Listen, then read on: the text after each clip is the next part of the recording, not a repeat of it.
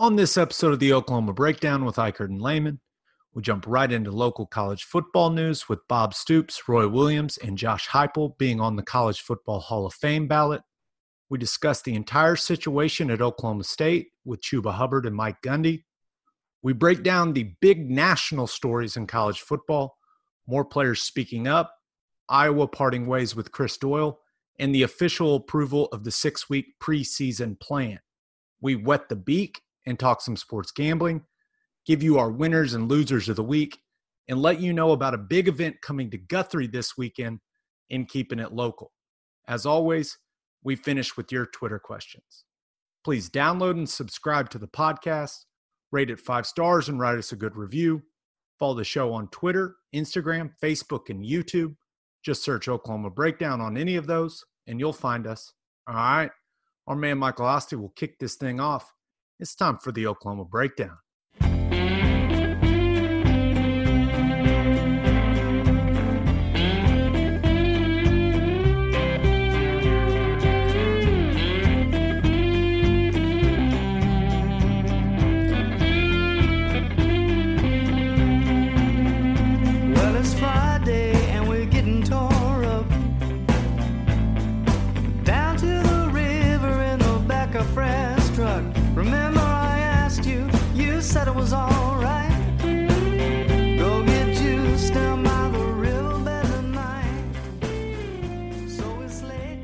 It's a beautiful Thursday, June 18th.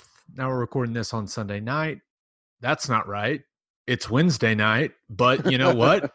I'm keeping that in. Uh, just a reminder if your business is interested in sponsoring the podcast during football season, email Teddy and me at the Oklahoma Breakdown at gmail.com. That's the Oklahoma Breakdown at gmail.com. Okay, Ted, let's talk some football, shall we, sir? Let's do it. I'm ready, man. Uh, luckily, we can talk some actual football a little bit.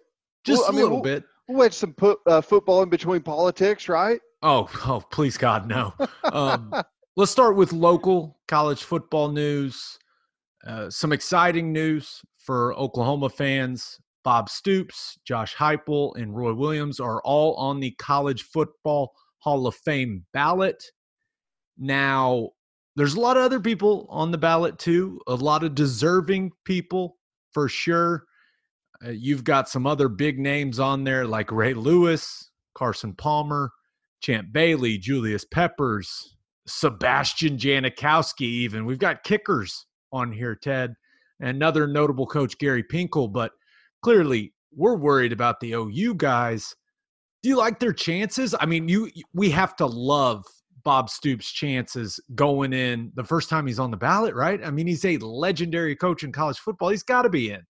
I, I think Bob is in without a doubt. You know, his long career, uh, obviously winning a national championship in there, plenty of other great seasons. Uh, you look at the list of players for him, uh, national award winners, All Americans. Uh, you know, was just Oklahoma was super relevant over his – literally entire tenure. Uh, you know, you had 20 years where even on years where they were down by Oklahoma standards, like an eight the years, five, the years I was there. I mean, most most schools have. You know, we, we look at Texas, who likes to try and compare themselves, but they have five and seven seasons uh, scattered in there. You know, um, Bob was just unbelievable. Even even during what uh, we would call the low years, still were, you know, a lot of those seasons started off as like number one, number two, uh, at least top five in the polls. So super relevant. And, you know, coach wise, if we're, if we're picking between Bob and Gary Pinkel, I mean, come, come on, on. Right. I mean, With come all on. due respect to, to Gary, uh, did a pretty good job there at Missouri, but it's not even close in my opinion. But dude, the list of players is like pretty much right there knocking on the door of some of the best to ever do it at their given position. I mean, it's crazy. Yeah, it's it's certainly a crowded field. I, I do like Roy Williams' chances eventually. I mean, when you look at the resume, Nagurski Award, Thorpe Award, unanimous All American, a lot of people forget that Roy Williams finished number seven in Heisman voting his Should have been a year? lot higher than that. He was, I mean, he was that dude. But h- how much do you think having an elite pro career factors in? And remember, Roy played a long time mm-hmm. in the NFL and made a lot of money playing in the NFL. But a lot of people don't remember his NFL career that vividly, right? Even though he was a really, really good NFL player.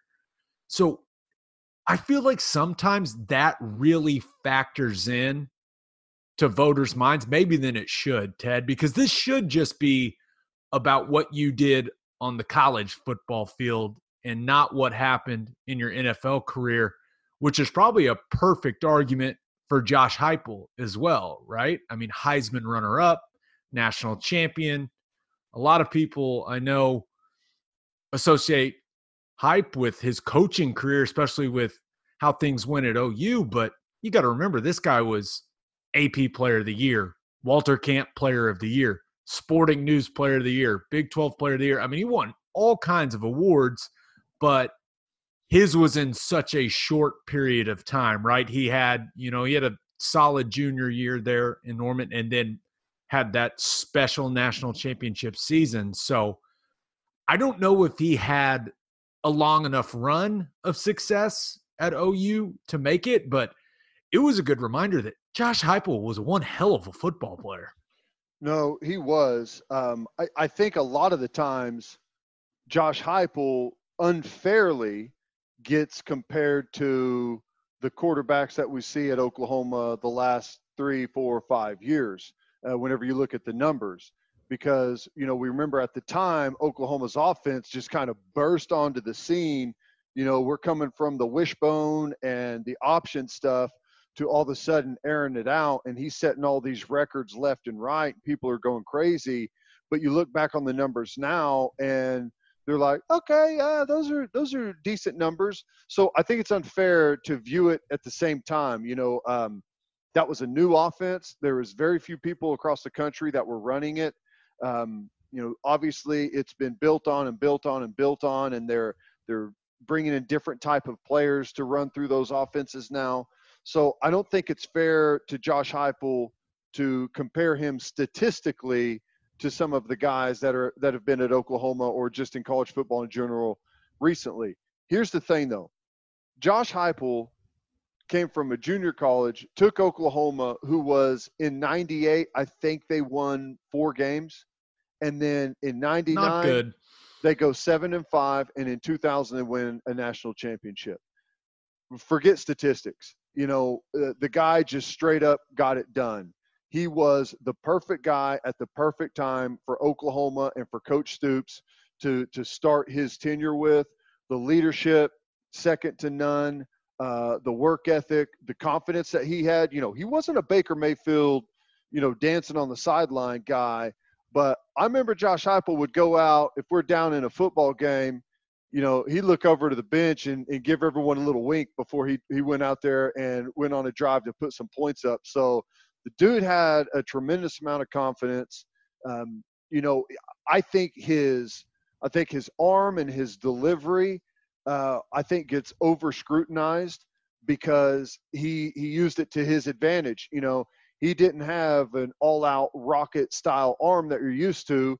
What does that mean? Mean he had to let go of the football a lot earlier, right? He had to read things a lot better to make sure that he could put it in the open spot. So um, I think what maybe he he lacked a little bit in arm strength, he made up for in savvy and football smarts, as you obviously head football coach right now at Central Florida and doing a heck of a job. So uh, I think Josh Heupel is fantastic. He's he's what really college football is about, right? You can come from anywhere and lead a team to a national championship. Snow Junior College to playing uh, Florida State in the Orange Bowl in Miami, and you know holding the uh, crystal ball up. That's that's what college football is all about.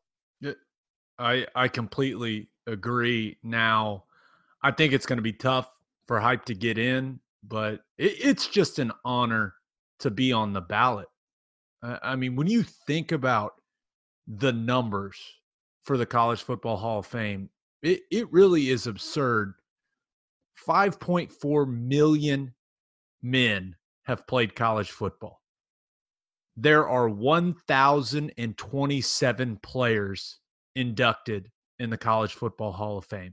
You talk about an elite group, Teddy. I'm not good at math. I don't think that's this podcast strong suit, but that is not very many guys when there's been a lot of guys to play this game in college and for Coach Stoops and Roy Williams and Josh Heupel to just be on the ballot is such an honor. Now, I think we're both anticipating Bob getting right in. I mean, you're talking 10 Big 12 conference titles, uh, the Natty there in 2000, two time National Coach of the Year. Like, it, it's a no brainer that Bob gets in. But I think it could be it could be really really tough for hype to get in.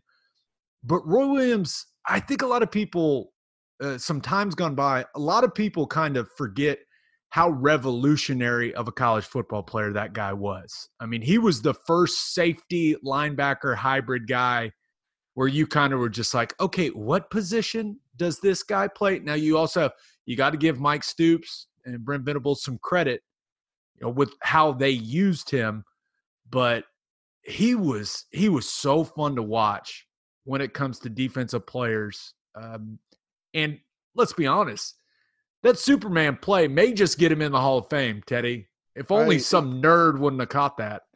Uh, I was um, it, it's glad that it happened as quick as it did because uh, talk about being the biggest dummy of all time if you drop that football, right? And you know it's second down or or whatever. But no, uh, I, I think Roy Williams is you're right, revolutionary the way he played. I mean, here's what you got to remember. So in in Roy's era 2000 2001 and this is more specifically 2001 not as much in 2000 but you know college football was still very run heavy very pro style Nebraska was still running the um, the option Kansas State running a lot of option stuff a lot of power I. So you had big, heavy personnel in. In 2001, we almost exclusively played every formation grouping with nickel. And the benefit that that gives you, the versatility that gives you against all these different packages whenever you can you can stay in nickel for for all of that stuff is just it's it's it's extraordinary because what people always want to do is they want to get you on play action. Well, you've got a great cover guy there that's also maybe your best run stopper, run player on the edge, an unbelievable blitzer, uh, just a, a, a physical force on the edge. Whenever you can keep him on the field in an attack position at all times, because w- what else would you do? Like if you're an offense and you want to take Roy Williams out of the game, what do you do? You go heavy right? You make him where he's back there playing strong safety and you run away from him the whole time. They couldn't do that. We'd stay in nickel and keep him up there on the edge because we had the ability with him that he was good, physical enough to, to play it at nickel, but still good enough to cover guys. So it gave us a ton of leeway to do a bunch of different things. And uh, the other thing is we had we had good depth behind him at safety that afforded us the ability to not have any holes right. when we kept him at nickel. So just the things that he did was I mean, it was unbelievable. And by the way, special teams player. 2001, he's the best football player on the team. It's not even close. And he's on three special teams units. He's on punt, he's on kickoff, and he's on kickoff return. He was three on kickoff return? Yeah. Oh, so, my. Oh. Listen to oh. this. So I went through this the other day. I was, um, I had this in my notes from a long time ago, and we were talking about Roy Williams, and I went back and found it. I was watching a, a 2001 replay of a game at one point. I don't remember who who we were playing, but listen to this punt team. The left wing was Andre Woolfolk. The left tackle was Trent Smith. The left guard was Jimmy Wilkerson. The right guard was Brandon Moore. The right tackle was Rocky Calmus. The right wing was Roy Williams. And somehow they let me on the field at personal protector. It's Is a, that a punt uh, team or what? That, that's a that's a solid punt team right there. Yeah, talk about that. That's back when all the good players played on special teams. Things well, have uh, changed just a little bit. The other thing too is, you know, we weren't very good on offense, so every single yard mattered. You know, if you're going to give up seven, eight yards on a punt, you know that could turn into a field goal. So it was it was played a little bit different uh, defensively because of how how uh, lacking, I guess, is a way to say it. Our offense was. Yeah, that's a that's one way to put it. Um, just a reminder: when it comes to the College Football Hall of Fame, players are eligible ten years after the last season that they played in college football. They had to have received a first team All American honor by an organization that the NCAA recognizes, which leads me to something that I've harped on before, but it is an absolute joke that Teddy Lehman is not in the College Football Hall of Fame. Oh, I know please. you're not going to defend yourself, but you were that dude. They don't just give the Butkus and the Bednarik to anyone. I will officially, once again, start my Teddy Lehman to the College Football Hall of Fame campaign. Come Let's on, see. do the right thing, National Football Foundation. What are we doing? Ray doing? Lewis, uh, Julius Peppers, Lehman. I mean, all right there on the same level. Hey, when you talk college, come on. Before no, the injuries, let's. Here's what I'll I'm say though. Um, I, I think a lot of times, and you brought this up earlier, but you know, you do have to remember, in, in, in Josh Heupel's case and Jason White's case and, you know, a bunch of other guys' cases, this is the College Football Hall of Fame. And I, I do think that people forget about people, guys' college career when they go on to the NFL and how great and, you know, there's some unbelievable players. One you played against, uh, Manti Te'o, I thought he was going to be, you know, the next greatest inside backer playing the NFL, and he's kind of disappeared. It's just yep. you never know what's going to happen at the next level. You've got to have uh, a, a, great mix of all kinds of things, and you know what? It's it's definitely supposed to be about college football, and that's why I hope Josh Heupel gets in. Yeah, uh, good attempt at deflection, taking the attention off yourself. But no, what no, no. were we talking about? The, cam- the campaign to get Teddy Lehman in the College Football Hall of Fame will never end. Not to un- unless I stop breathing soon. That campaign is oh, rolling. Um, one other thing about the Hall of Fame: Heisman Trophy winners should just automatically be in. I, I think that makes perfect sense. Just put them automatically in. Right. Say put them automatically in and save some space for the other guys. Right. We can get someone else in there instead of wasting a spot in the class on a Heisman right. Trophy winner. You know, let's let's talk about some other guys. Yeah, just put it what like five years or something after they win the trophy, they're automatically in. Something like that. Ten How about years. the day they win the trophy? Or Why the day. just do it right away. Do it at the Heisman ceremony. right there. Yeah, why not? Um, okay, another piece of OU news before we get to the Chuba Hubbard and Mike Gundy drama. Uh, Nathan Rollins Kabonga commits to Oklahoma. He is a 6'7, 250 pound four star defensive end out of the state of Oregon. It is a nice win for Jamar Cain. If you have not seen this guy's highlights, he's pretty raw, but also extremely productive for a guy that just started playing football. Um, you look at it, he was committed to play basketball at Washington State, so clearly has some athleticism to to him. And Lon Kruger told him he's got a spot on the basketball team if he wants it. So let's give an assist to Lon there, doing some uh, some cross recruiting there for Lincoln Riley. But Rollins Kabonga, I mean, this guy looks like he can be a dude. He's got the physical tools, Teddy.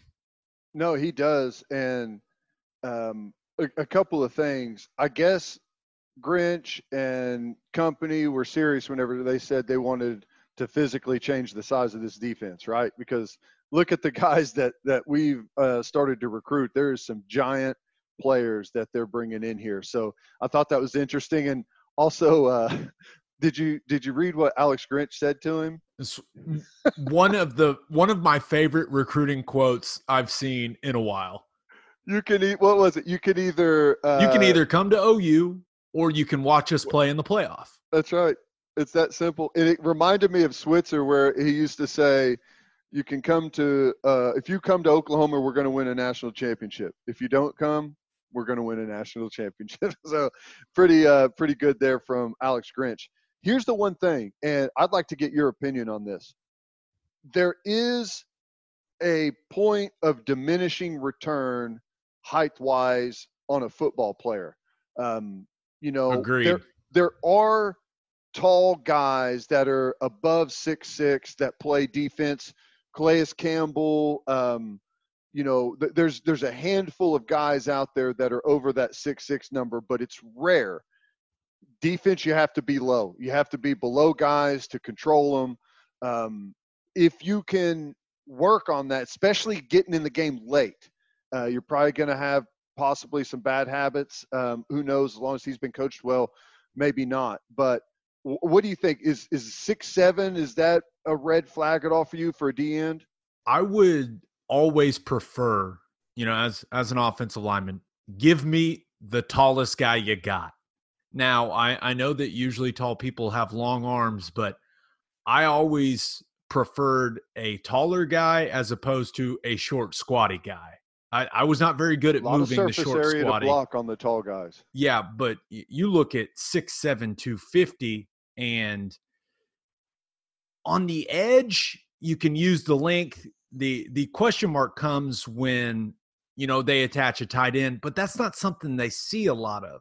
Right now, I know that the kind of the H back tight end position has made a comeback, very prevalent in the Big Twelve. But you get a kid six seven, I'm sure he'll get up to two sixty five in no time and you let him use that length and you just really coach pad level into him, give me a guy that's six seven and could have played college basketball any day of the week. We'll figure it out, right? We'll Raw it out. materials, we'll coach mold it. up.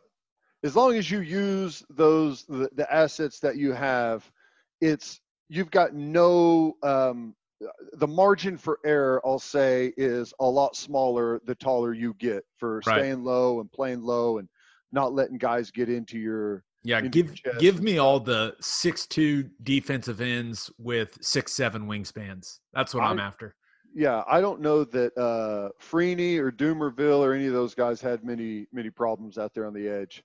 No. And Kelly Gregg, yet again, one of the reasons why Kelly Gregg is one of the most underrated football players ever is because nobody, nobody wants to block Kelly Gregg.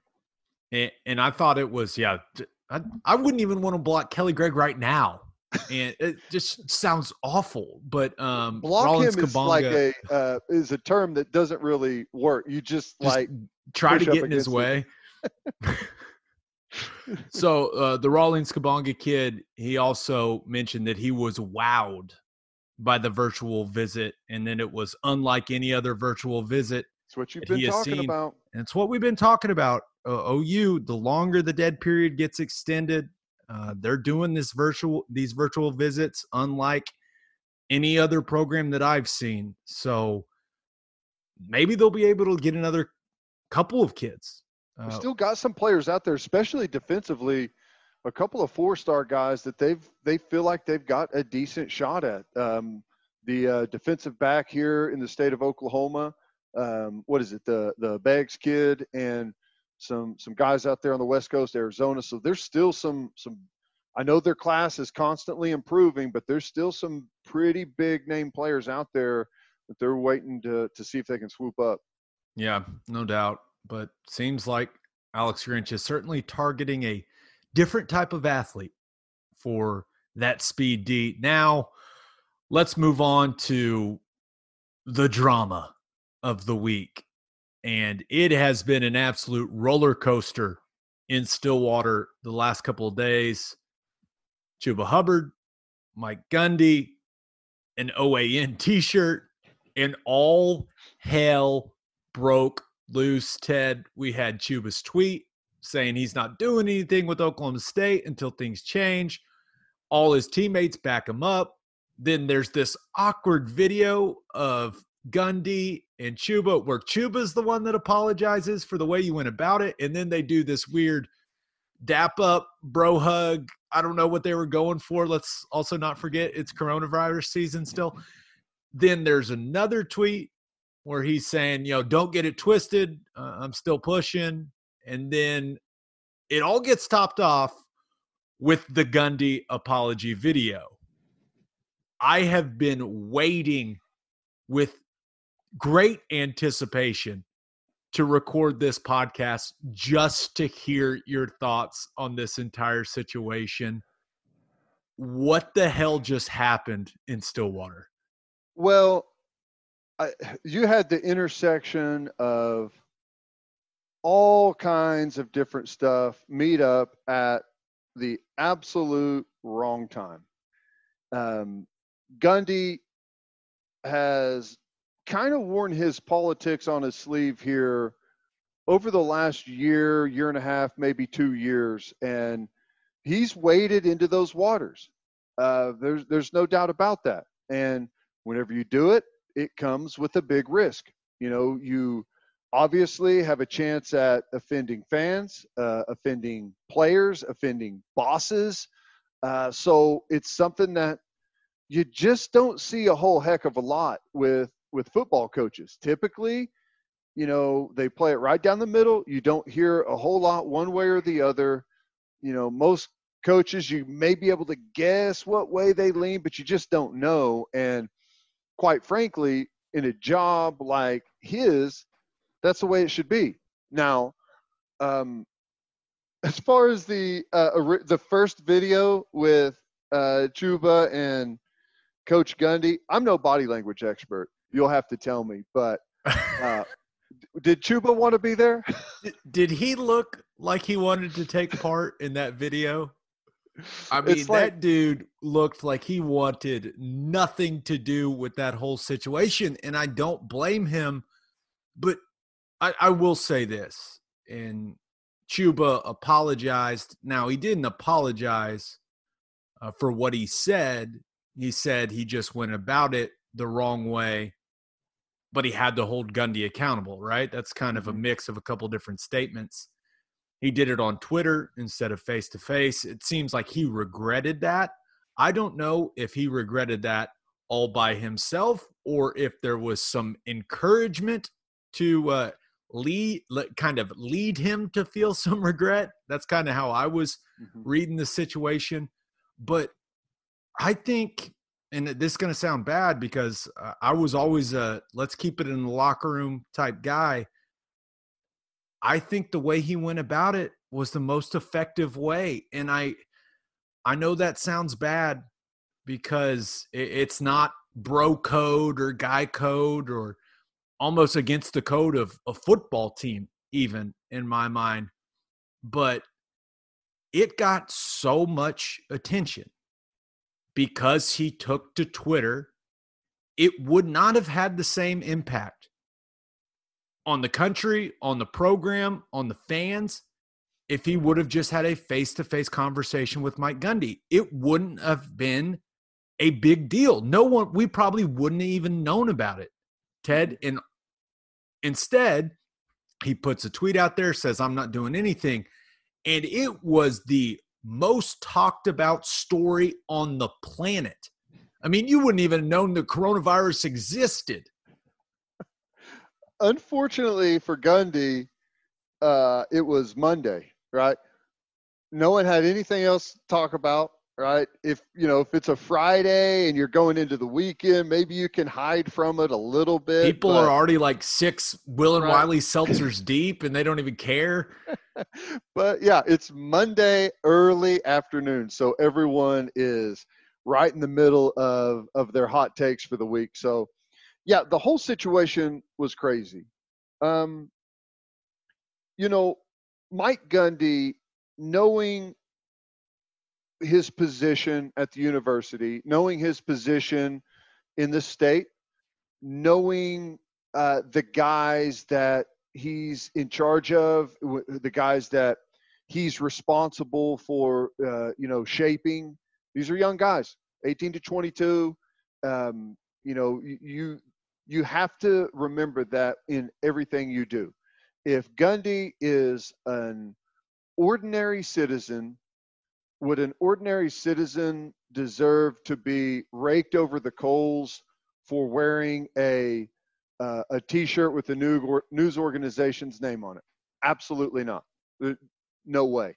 But a guy in his position, he has to understand what that means and, and, and what comes with that. You know, I don't believe that because Mike Gundy wears an OAN t-shirt that he has to pledge allegiance to every word that ever comes out of anyone's mouth that's ever at OAN. I don't believe that. Just like I don't believe someone who watches NBC or CNN or Fox News has to pledge allegiance to every single word that comes out of every person's mouth on that network. I don't think so. That's not you, really how it works. Right. So, you know, I, I mean, so that's kind of that's kind of one of the problems today is there is no nuance, there is no discourse. It's like it's all or nothing, you know, and it creates this environment that's it's really toxic, that's really difficult to navigate.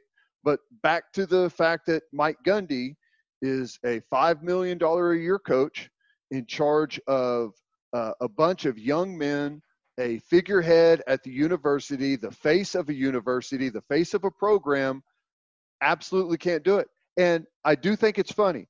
You know, a lot of Gundy's quotes recently have been about how social media is the worst thing in the world. It's destroying the world. It's ripping everyone apart. I think it's funny that he's at the lake, he's fishing, and it's a picture that's posted to Facebook, right? That is absolutely uh, brings probably the biggest panic that he's ever been through uh, in his career on top of his head. You know, had Mike Gundy just refused to allow something to be posted to social media, probably wouldn't be in this mess right now. But um, couldn't keep keep it from happening. They had right. to post it, so here we are. Yeah, and uh, I did think, I know a lot of people are saying, well, he was just reading off a teleprompter for the apology. Listen, the sure. guy apologized. And um, I, I think it meant a lot to his players that he said, hey, Black Lives Matter to me. Uh, I think that phrase right there meant a lot to his guys. And, and it's going to be interesting to see if this makes Oklahoma State a closer football team which could make them a better football team this year because yeah. you, you have an event like this and sometimes that can make you a little more of a tight knit of a group. But I, I do want to talk to the people that were mad that he apologized. He didn't apologize for wearing a shirt.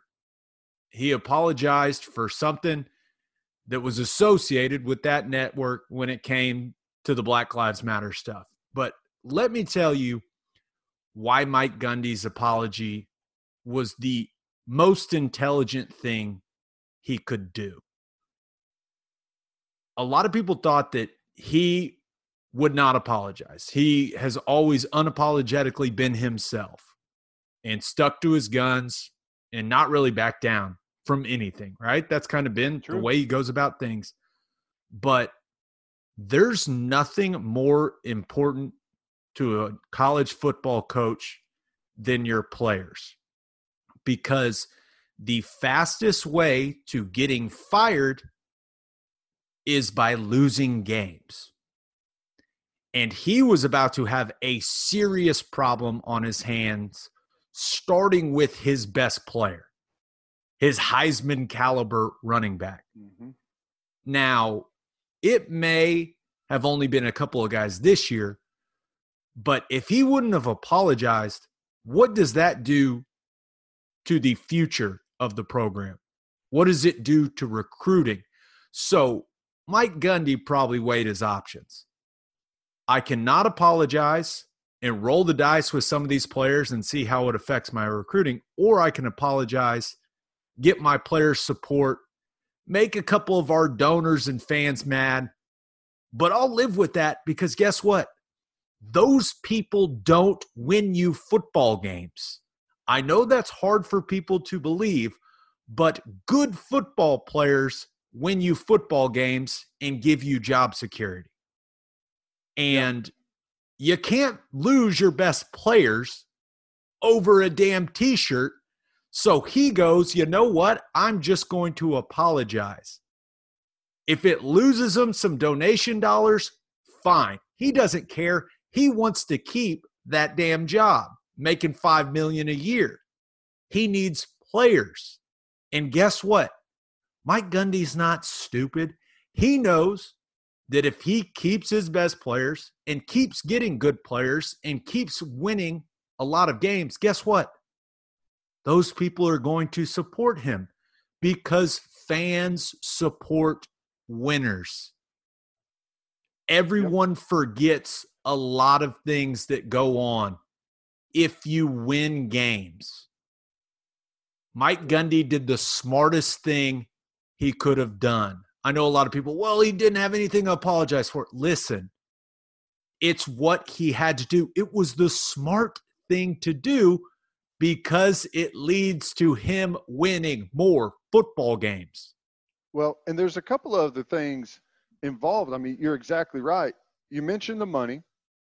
Um, if he doesn't apologize, uh, with what you were seeing from Burns and, Hargis, and let's also, yeah, let's also hope that he meant everything he said in that apology. I want to make that clear. I don't want to make it sound like Gundy didn't mean those words that he put out there. I sincerely hope he does, and I think he, uh, I think he does. But I mean, there's levels to this whole thing, and I, I know right. where you're headed with that, with that uh, start there, Ted. Well, yeah, and I, I mean, I agree with you that um, Gundy's not dumb. He he knows that he has to uh, keep his team, but I also feel like he he is sincerely sorry for for what went down. Didn't think Agreed. about it. Didn't think about the connection whenever he did it. Like I don't even know the context in in how he wore the shirt. Like I I think it probably went as because he mentioned him before during a press conference.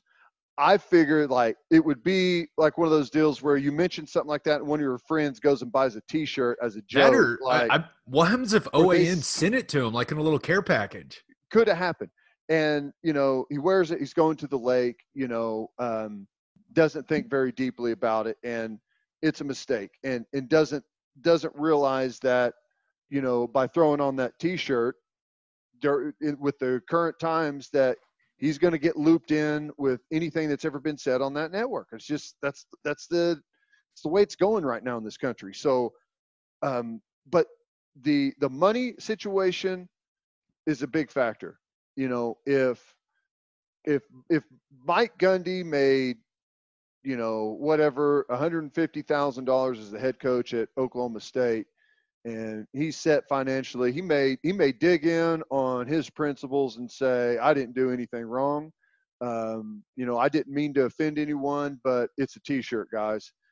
He might have done that, but whenever you've got I don't know twenty million dollars, he's locked into what twenty four or or twenty five. He's got like the best contract with the S. Yeah. He's like his he's like his own boss. It's crazy, which is yeah. which you know you kind of you kind of figured that after you saw the lack of support from Mike Holder and Burns Hargis. Oh my gosh.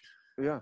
So I mean, he he's got a lot of money on the line there, uh, and you got to pick your battles whenever you're going to stick to your principles, I guess. Whenever it comes to money like that, but uh, you know that's one end of it.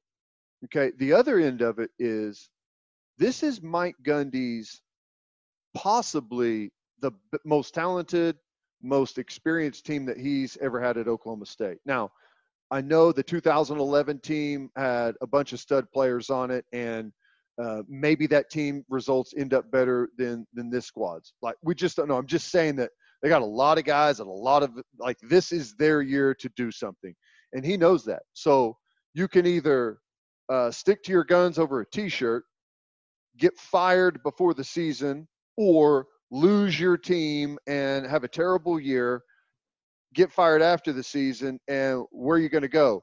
Or you can apologize to the team, try and try and keep your guys, you know, locked in and focused, and uh, make it a tight knit group.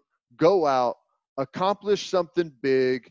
Uh, try and win a Big 12 championship. Try and make a playoff. Win a a New Year's Six, whatever that might be, And at that point, if you want to say, I'm done with it here, you can go out on a high note and maybe look for another job.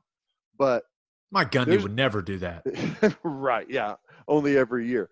But if you stick to your guns, get fired over being connected uh, with with something that's viewed at as racist, well, I don't know what the going rate is out there on the open market for a head coach that's got that going for him at the time. So, with all of those things considered, it's really the only play. And I'll also say this I don't necessarily know that Mike Gundy's out of the woods just yet.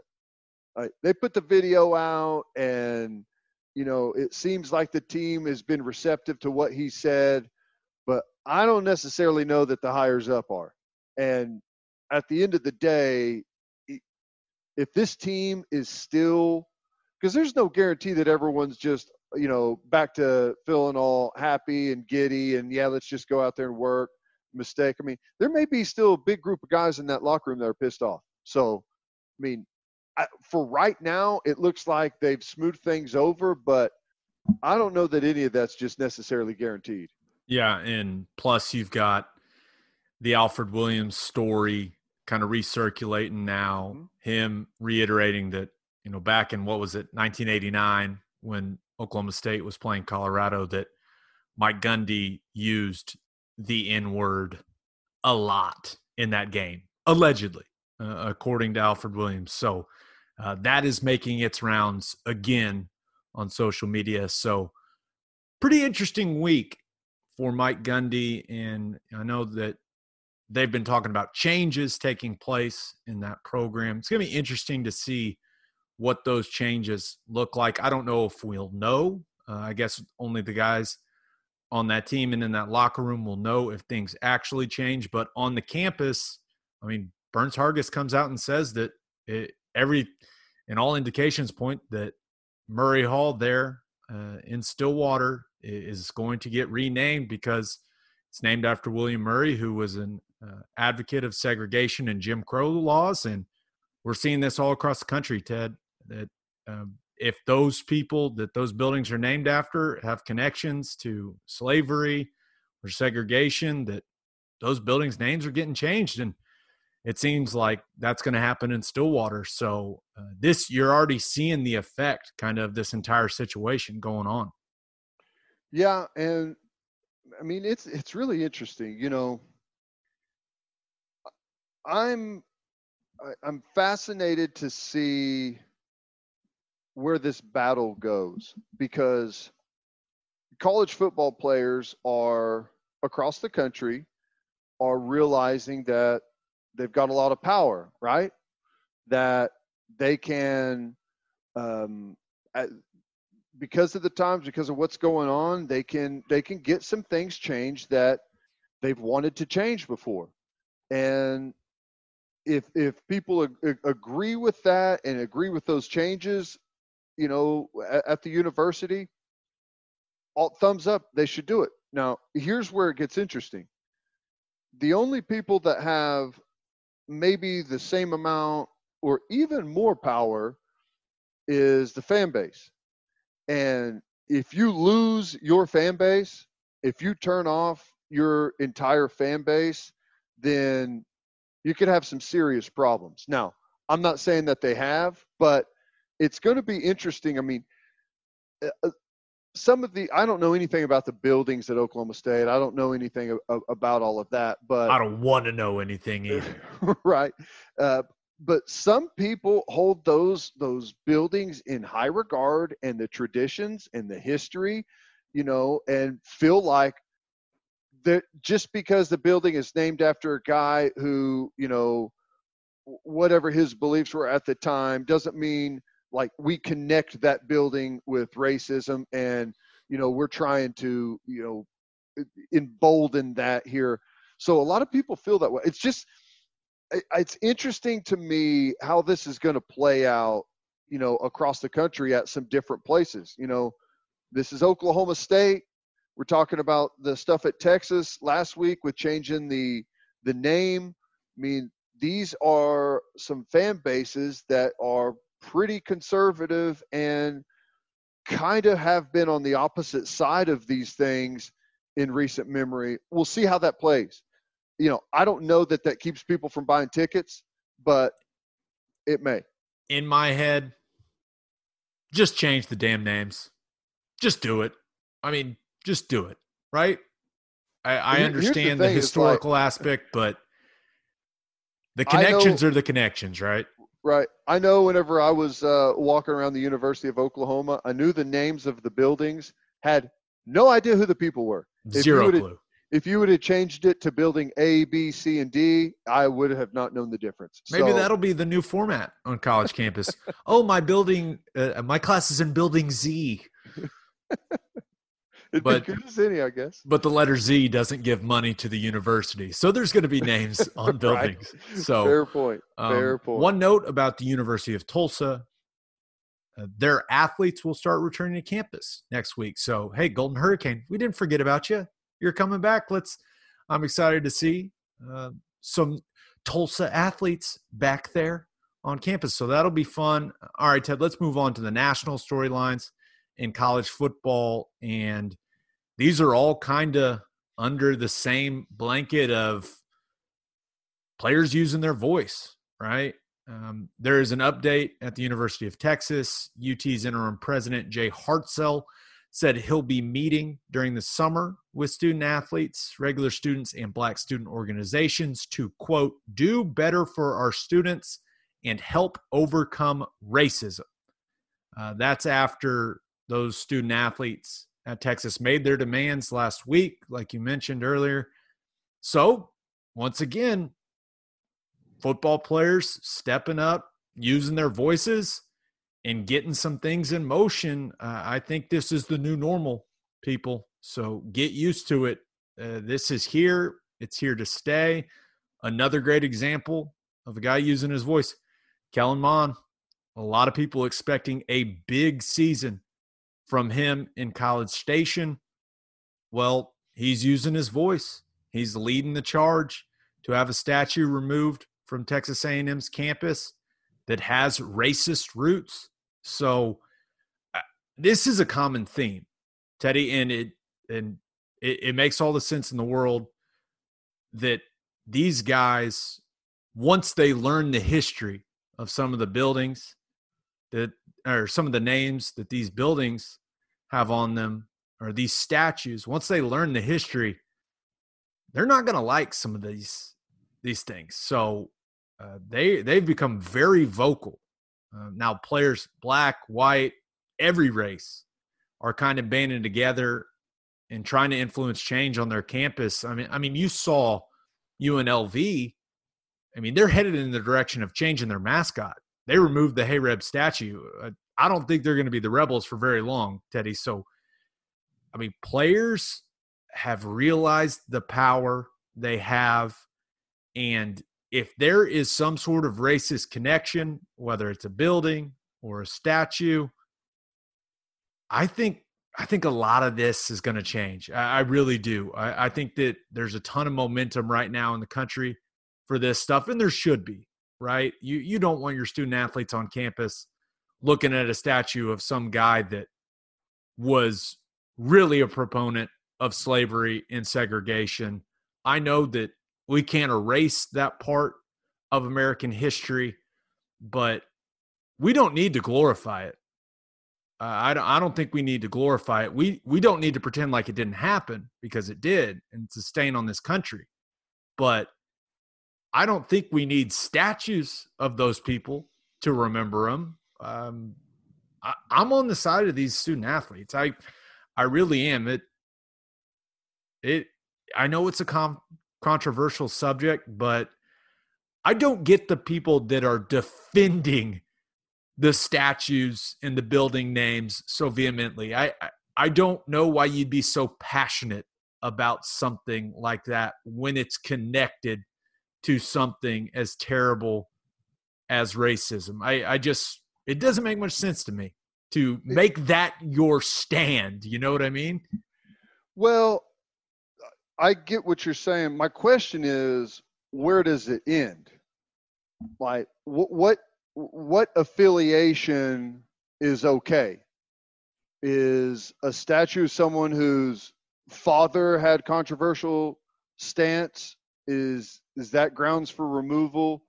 Is it um, you know you can go back to the founders of the country you know are, are we I, I guess I'm, i guess i think taking george george washington off the money well i mean yeah i mean no i know what you mean yeah. honestly though where's no, I, I don't know i don't know where it ends and if you go to a certain time period um you know pre 1900 whenever for right or wrong it was kind of the it was it was the what was going on in the day if you go back to that period, you're going to find people that had controversial stances.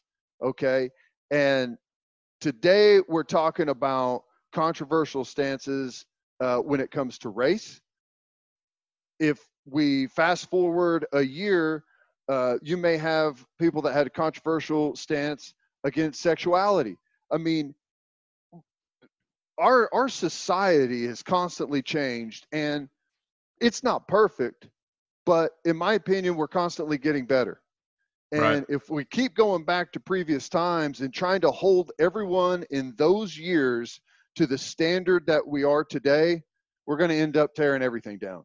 I think that's just the one thing that people are are hesitant about is where where where does it stop? And well, I don't know. Like I can I tell no you one thing: it you know. it doesn't stop at food products because Aunt Jemima's gone. Uncle Ben's gone. I uh, you know what I'm saying? I, like, think, I don't know. I don't know where it stops. I really don't. Right. And I think that is what has has got people um, defending. Like the defending of the statue doesn't necessarily defend of the stance that the guy in, on the statue had 120 years ago. So I think that's where everyone's hesitation is. But at the end of the day, like I said, I got no tie to any statue anywhere. You know, I just don't. But some people do and feel like it's uh it's a a slippery slope where we may end up, you know, tr- erasing or removing a, a, a bunch of things that have, you know, kind of whether it's good or bad, tell the story of our of our country. you dig into our country's history, it's not all going to be rosy, okay? And that's the same everywhere you go. You know, our society's constantly gotten better, and it's pretty much the case not everywhere in the world, but most places in the world, we're constantly progressing, and things that were okay a year ago, five years ago, 10 years ago, 100 years ago are no longer okay today. And I don't know that going back and removing things changes that that progression, you know, but you know, we'll see where it ends up. Yeah, it'll, it'll be really interesting to see what schools make those changes and then what schools don't. Uh, I think that a lot of people are going to be keeping tabs on that. Um, another big story in the national scene of college football Chris Doyle has reached a separation agreement, which is just an absolutely hilarious way to phrase it. He's reached a separation agreement with Iowa they're going to pay him $1.11 million to go away, and he gets health and dental benefits for him and his family for 15 months hey. to go away. So we, we saw a ton of former Iowa players and even current Iowa players come out and say that, you know, he had done things that they felt were racially insensitive, that were, you know, comments that were driven by race. And we knew they had to do something. Uh, we discussed whether Kirk Ferentz will be would be the one to go. We didn't think he would, and no surprise here, right? Um, you you don't put up with this kind of headache for a strength coach. You just don't. So you cut him his check and move along, and you don't sue each other. There you go. Everyone wins. I want to be a fly on the wall though for those negotiations and see you know how we ended up on 15 months for the health and dental right? I mean is that what was really holding up all the negotiations it's like how strong do my teeth feel right now? I, I, I sense something coming down the line. But hey um, i'll tell you as a strength coach 1.1 million to resign after spending 20 years at a place he's probably walking away you know not feeling good, but not feeling like he's been totally destroyed. Um, so I don't know. I guess good for all parties involved. Uh, Iowa uh, was able to separate themselves from him pretty pretty easily. Uh, Coach Ferentz came out and it, with a pretty uh, stern stance on the whole whole deal, and hopefully they can move past it. You know, that's that's the only thing is uh, you try and get past it, try and get someone else in, and and move forward. Interesting to see what happens. You know, Iowa's one of those places that, let's be honest, out in the middle of a cornfield. Okay, um, you can't, and, and they've actually recruited really well this year. You can't really have many hiccups without losing all of the momentum that you've got. And this is a bit of a hiccup for them. They've separated themselves. Hopefully, it doesn't cost them. But the other part of it is, you know, Gabe, whenever you've got a strength coach that's been there 20 years and is ingrained in that team's culture and the way that they do things, it's not just let's hire another guy that knows how to, you know, pump up people's biceps. Yeah, and even, works. Even a guy that was under him, right? An, an assistant. I think they ended up uh, going with an assistant that was been been there a long time. I uh, could be wrong, but yeah, it's it's hard to replace a guy like that in your program. Now, I don't think it's going to be impossible, but the bottom line is even though Chris Doyle clearly offended a lot of players at Iowa, he also developed a lot of two and three star guys that ended up going and playing in the NFL. Hmm. So I've got a great NFL pipeline. Great yeah, pipeline. Especially on the offense and defensive line. So someone's going to have to fill some big shoes when it comes to the strength development and the toughness development. I have a feeling they will go about it a slightly different way than Chris Doyle did. And that's a good thing. But yeah, there's no doubt with the way that they've developed players there in Iowa City, it's going to be difficult, but they have to do it because mm-hmm. they're never going to get five star kids at Iowa.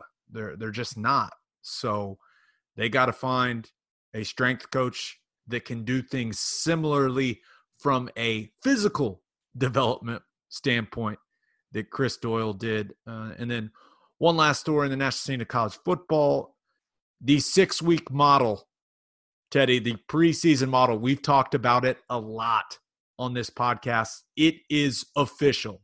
It was officially approved by the D1 Council on Wednesday. And here is a little reminder of the breakdown some minor tweaks uh, in the approval.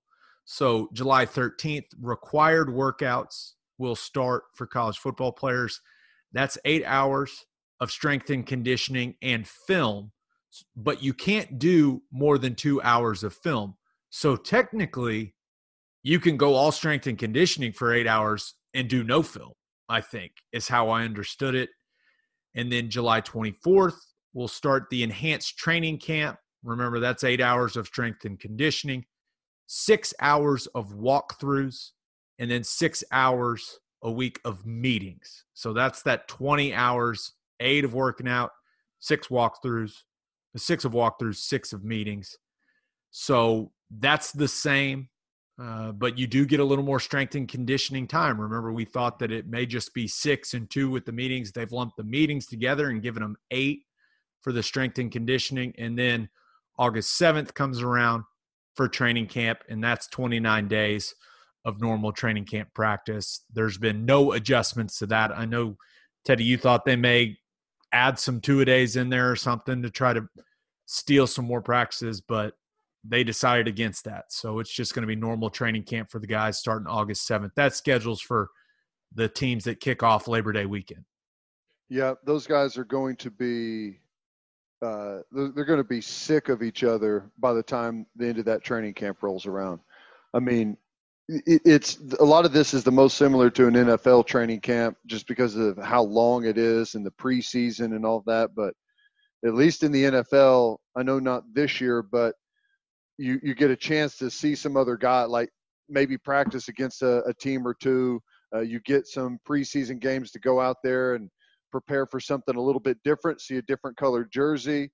These guys are going to be grinding it out pretty much uh, starting the middle of July until September without seeing anyone else. It's going to be it's going to be long. It's going to be carnage. Be it is. It's, it's going to be tough. It's just you know like the the enhanced training camp, eight hours of strength and conditioning, six hours of walkthrough, six hours uh, a week of meetings. I mean, that's that's four hours a day up up there of just like just grinding it out. You know, that's a that's a lot of I- time. You know, I have a feeling those conditioning is brutal. walkthroughs aren't going to involve much walking either.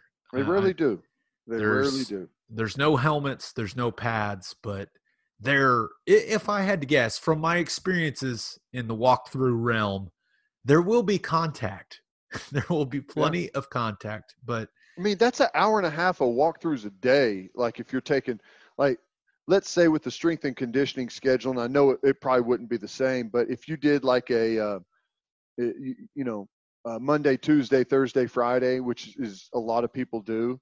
I mean, you're talking about two hour strength and conditioning workout, hour and a half of walkthrough, and an hour and a half of film. oh, you are much kinder than I would be as a college football coach. Remember, we it, it, it, this is me putting my head college football coach hat on.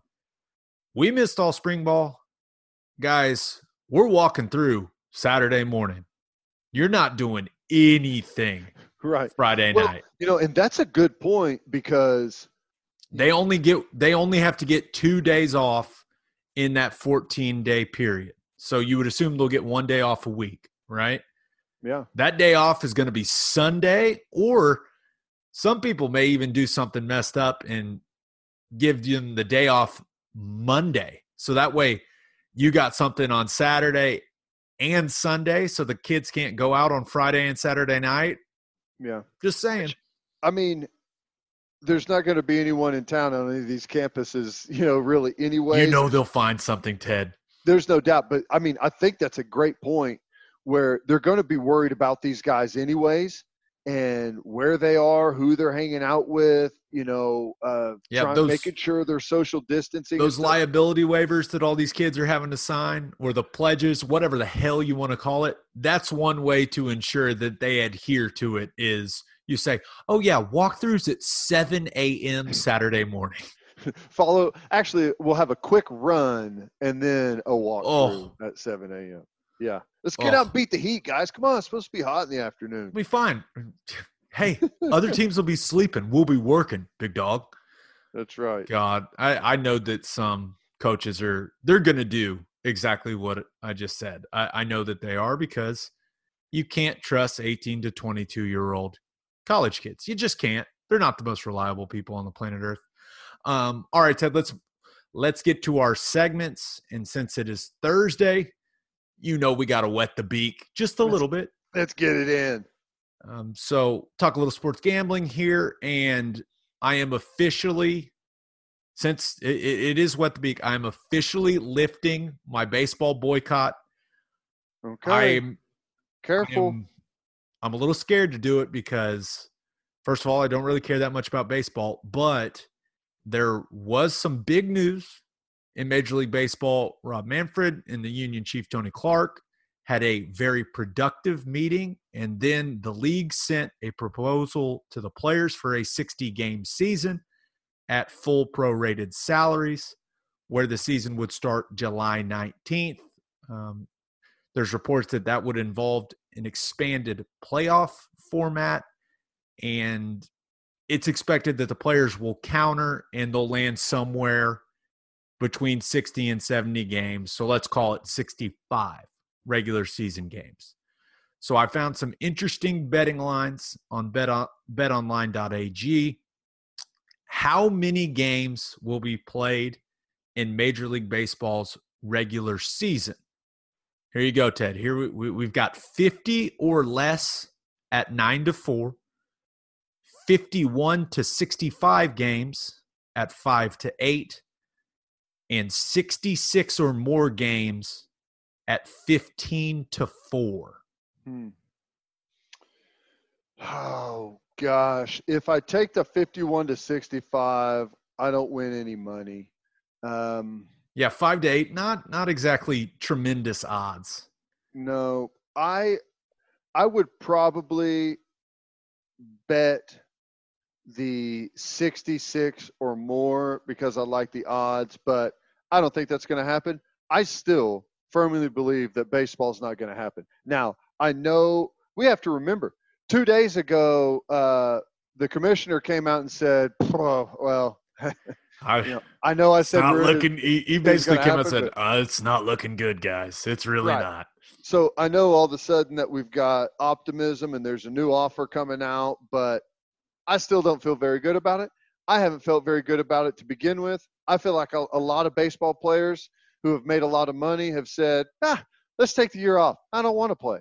I really don't want to play." So I, I think that they they still have a lot of things to work out. Um, if I had to bet it, if I had to lay some cash, I would go 66 or more. 66 or more at 15 to 4. Mm-hmm. I think I would I would get suckered. I, I would. I, I think the 51 to 65, I think it's gonna be 60 or 65. I would just have to put up I would have to put up the cash. Daddy. I'd I'd have to risk it for the biscuit. I know it's it's you know, they're not great odds, but Hey, all the all the reports. I mean, Jeff Passan's saying that it's going to be 65. Then I feel like it's going to be 65 or zero. right. Uh, yeah, that's that's the interesting thing there. That's why you kind of like that 50 or less is you get that zero, you know, which is uh, which is pretty important. You but, get 50 and you get zero.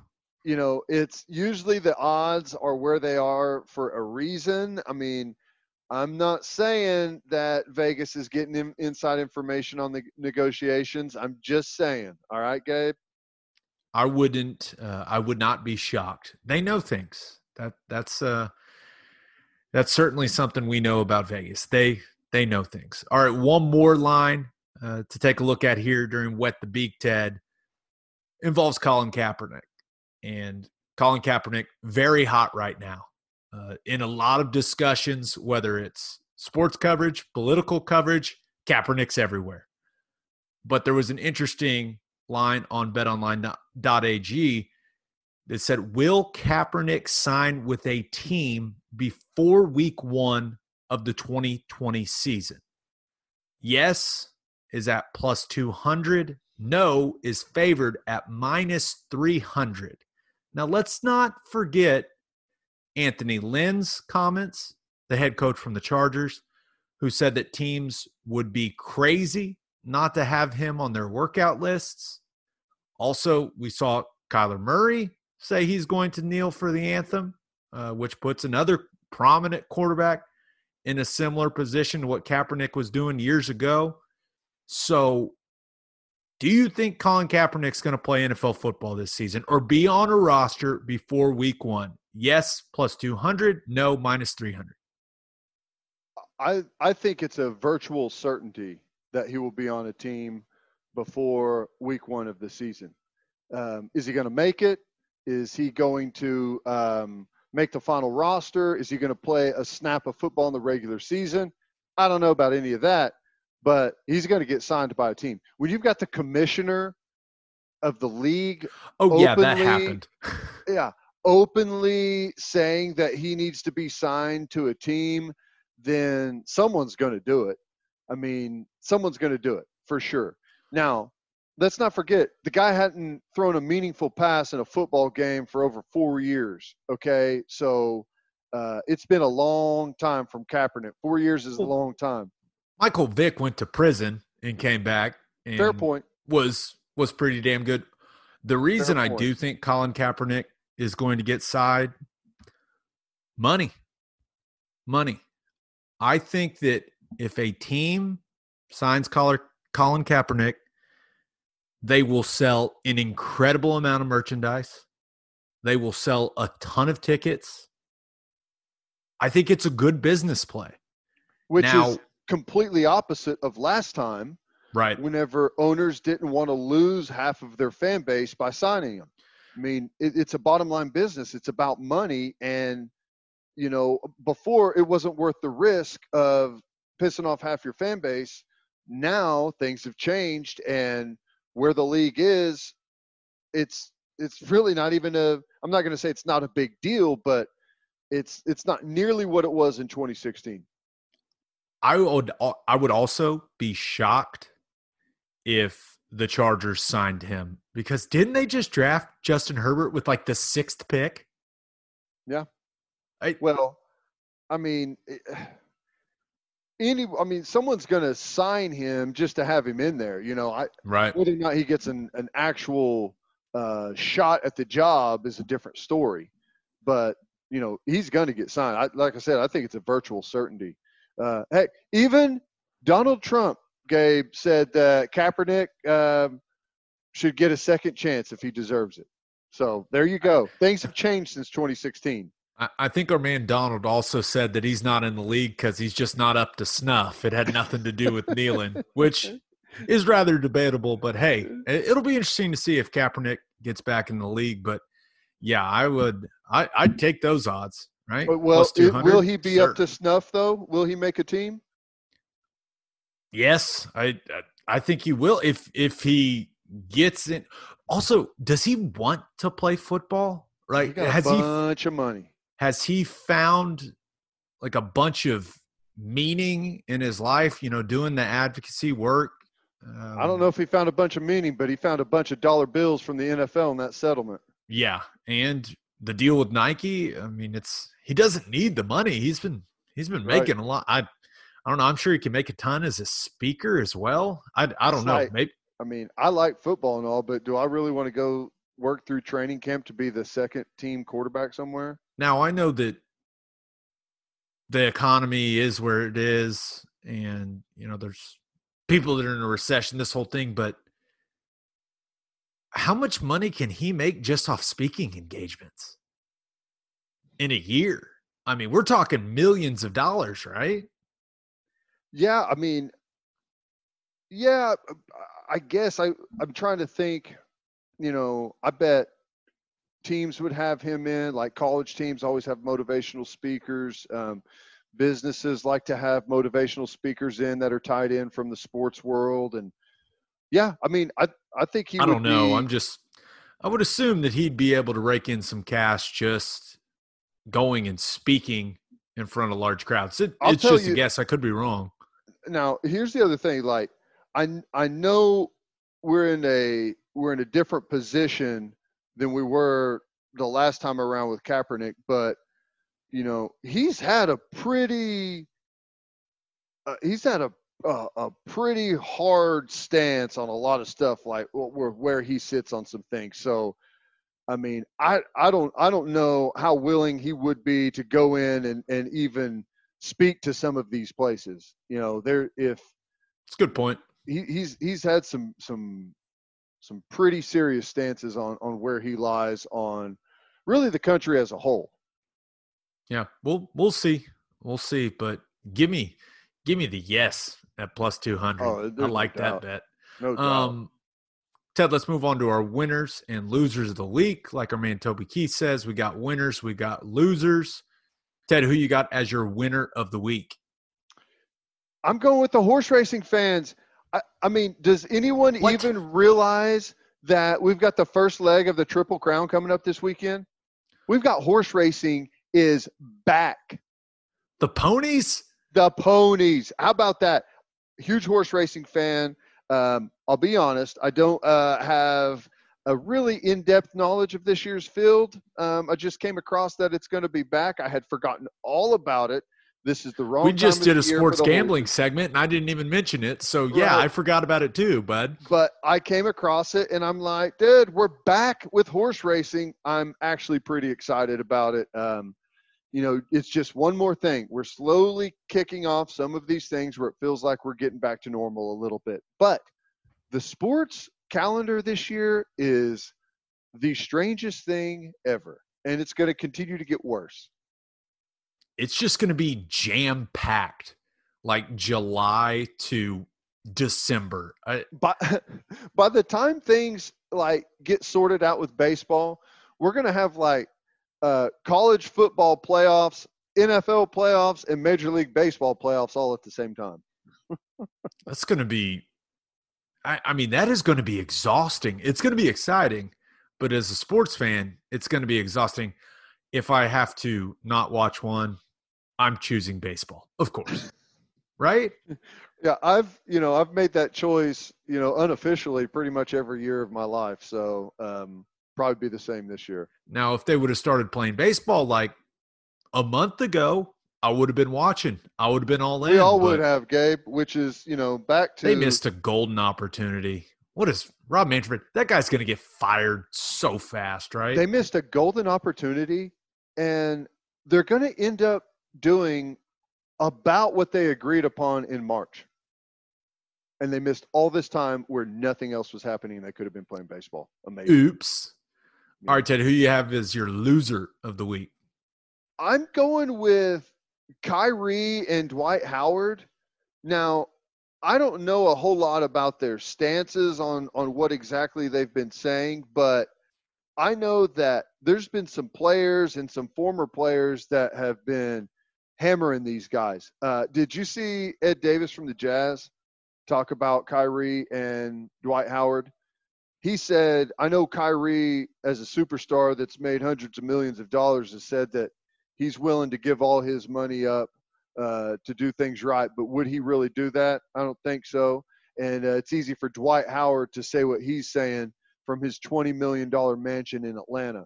But there's a Ooh. lot of players in the NBA who need this season just to get by, to make ends meet for the people that are dependent on them. So I think the NBA, some of those guys are saying to the superstars, shut up, let's go play some basketball and make some money, make what we can.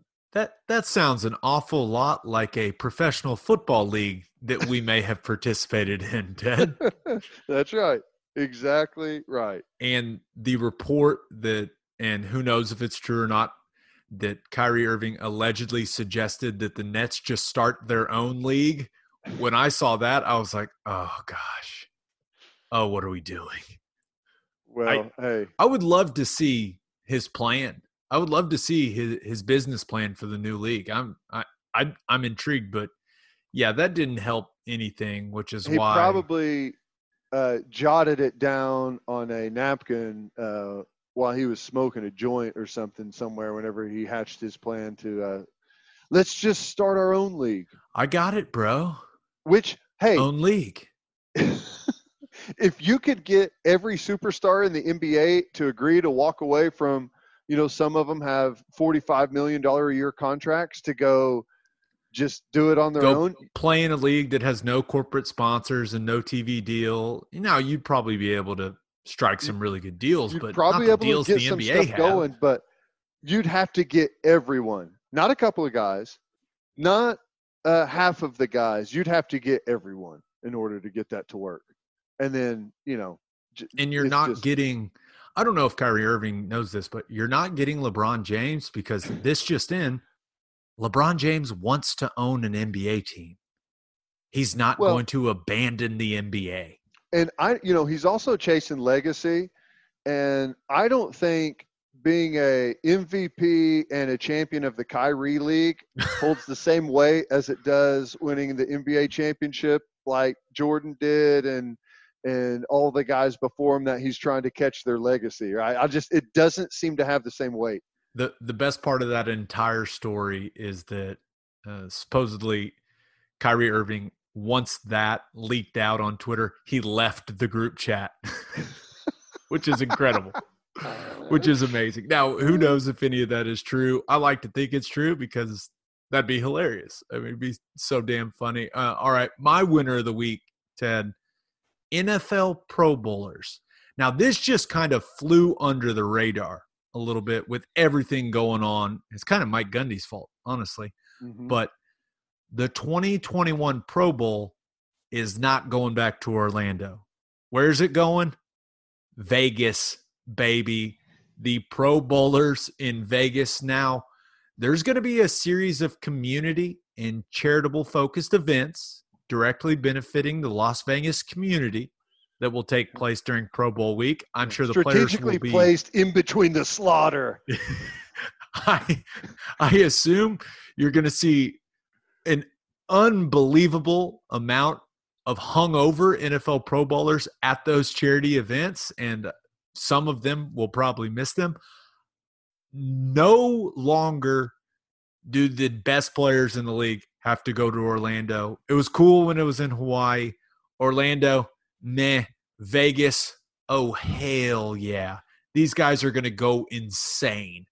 I'll, uh, you know, you may have to put them in the loser section too because I know you've heard some of the stories about the Pro Bowl and the bar tabs and the restaurant tabs and what goes on. I mean, so I Vegas thought about could that. turn your lights out on a expensive dinner and a, a expensive bar tab. There, there's no doubt, but in my mind, I thought of that. I was like, okay, where have you spent the most money on planet Earth? Uh, yeah, probably Vegas at points in time. I think a lot of people have uh, been in that situation. But then I was like, you know what? They'll probably have sponsored events where they're getting like unlimited alcohol and stuff for free. So I, I don't think the dent is going to be as bad as you may think. I, I think there's going to be a lot of freebies in there. I could be wrong. You may Now, be right. I- Here's the thing, though. There's no Um, free strip clubs. I'll say it. That's true. I'll say it. Not where I was going, but true statement. Here's the thing. You know, five years from now, when the Pro Bowl's in in Vegas, you may be right, but these big money millionaire ballers are going into Vegas whenever uh, they've made zero money for the last four months and just barely starting to make a little bit now. Uh, they're going to do everything they can to bang these guys over the head while they're there. That's a great point. I, I don't. They they may not get as many things comped as I am anticipating, but we'll see. We'll see. Maybe maybe next year, if uh, if they take enough from the 2020 Pro Bowl class, then maybe the next year's class will get a couple of freebies. Yeah, well, we'll see. But Vegas Pro Bowl, it it seems like a an absolute perfect match. Uh, I like it a lot. Now, Ted, my loser of the week, Woj, and this man rarely, rarely takes L's, but Shams had all the scoop on the NBA, and Woj was nowhere to be found. I mean, Shams had everything the NBA bubble details. He talked about the hotels, you know, that the the places that they're staying is based on seating. He was telling us the Gran Destino, the Yacht Club, the Grand Floridian, which is where the Thunder are staying, which I've been told is very, very nice. But then he's talking about the 24 hour VIP concierge, the players lounge with all the all kinds of games, pools, barbers, mani-pedi people, because you know you got to take care of your nails if you're a professional athlete. You also get to write that stuff off. Fun fact. Yoga instructors, a dedicated culinary team from Disney. Mm. Talk about movie screenings. And then a little bit of talk of DJs and comedians, and Shams is putting all of this out there, and still nothing from Woj. And then Shams gives us the game day schedules for guys, the safety and security protocols. He even tells us about the snitch hotline, Teddy.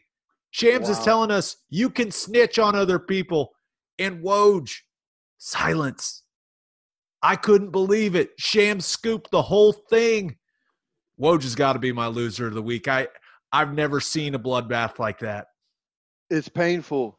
It's like the 92 dream team going and winning the gold and leaving Isiah Thomas at the house, right?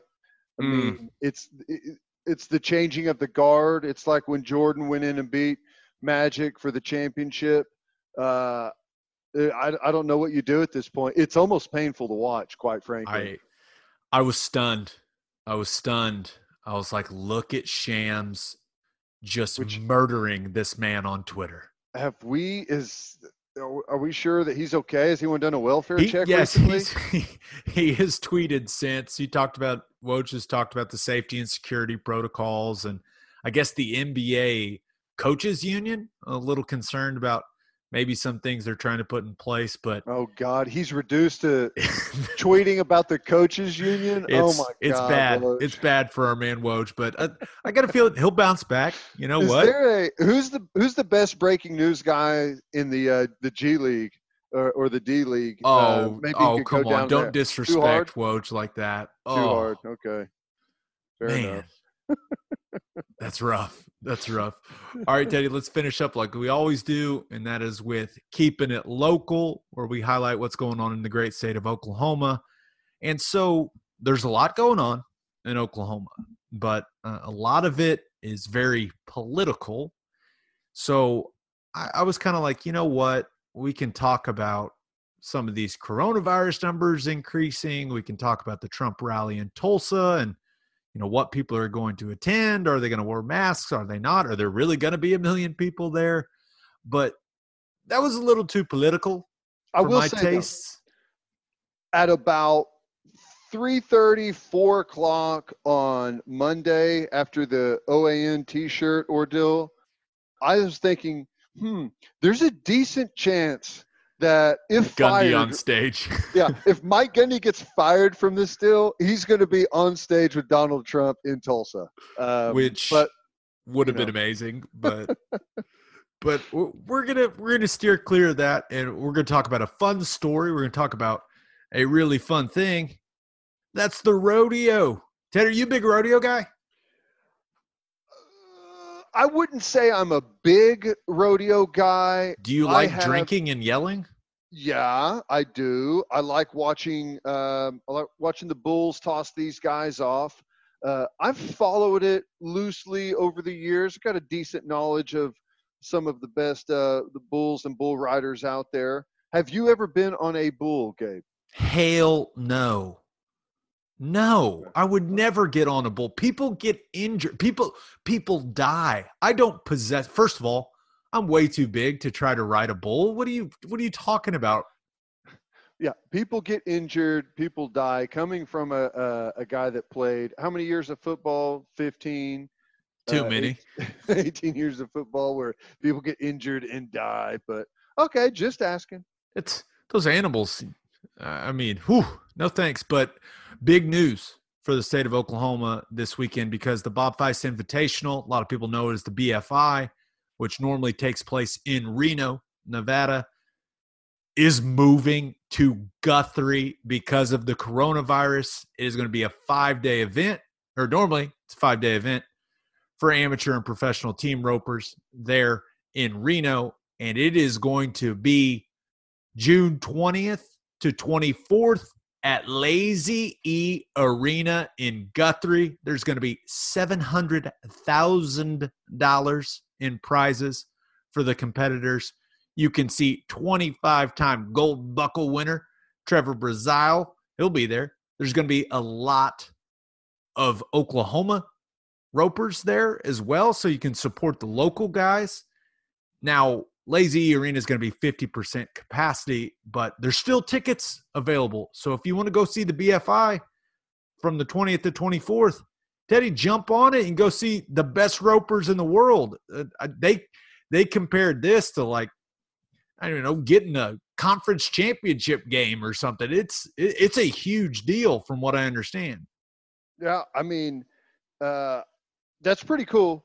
Roping is a difficult game. Um, you got to be really good. You got to be really fast. Uh, you got to be good on a horse. You got to have a good horse. So it's pretty cool. Uh, if um, if I didn't have previous plans, I would consider doing that. My son would probably love to see a rodeo. But the Lazy E Arena, really cool, historical, uh, great venue in the rodeo game. So good for Guthrie bringing something to town. It's a like big it. deal. Um, pump some money there into Guthrie. Go Blue Jays.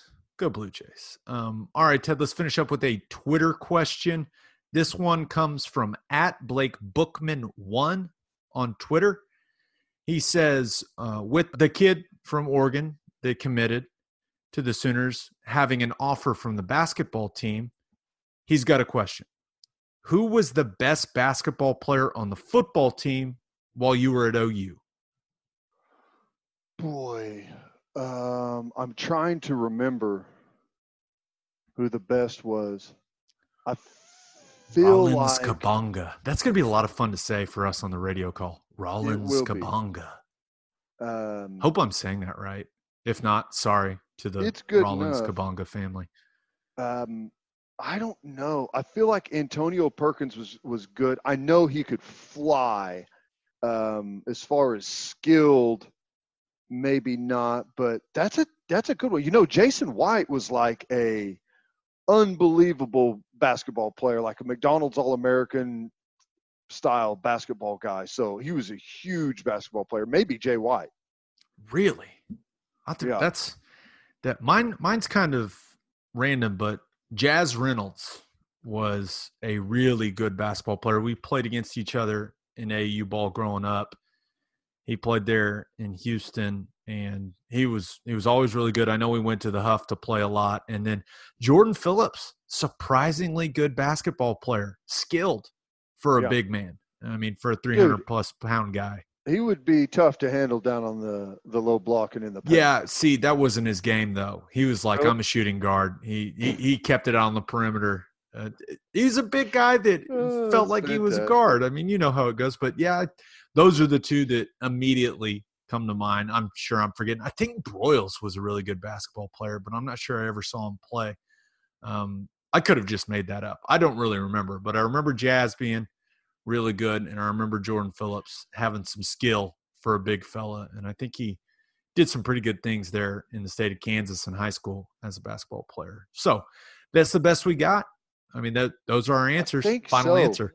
I I'm I'm I'm gonna have a I need to come back to this at some point with uh, Jason White's credentials on the uh, the basketball court because I know he was really really good, um, but I Yeah. feel like he he was like I think I know he made some of those whatever the national All American teams are. I think That's So- impressive. I did. I had. I had no idea. You're. Hey, get the research team on that, and, and we'll uh, we'll bring it up next time Jason White comes up. Sound good? Okay. Good. I love it. get the number crunchers on it. All right. Well, Ted, episode 17 in the books. We'll have a new podcast that'll drop Monday morning. Just a reminder, you can hear Teddy from 2 to 6 on Sports Talk 1400. You can hear me on Sirius XM Big 12 Radio channel 375. You can also sponsor the podcast. So hit us up at the Oklahoma Breakdown at gmail.com if you're interested in a sponsorship. We hope you all have a great weekend. And until next time, we appreciate y'all for listening and do what you always do, Oklahoma. Take care of each other.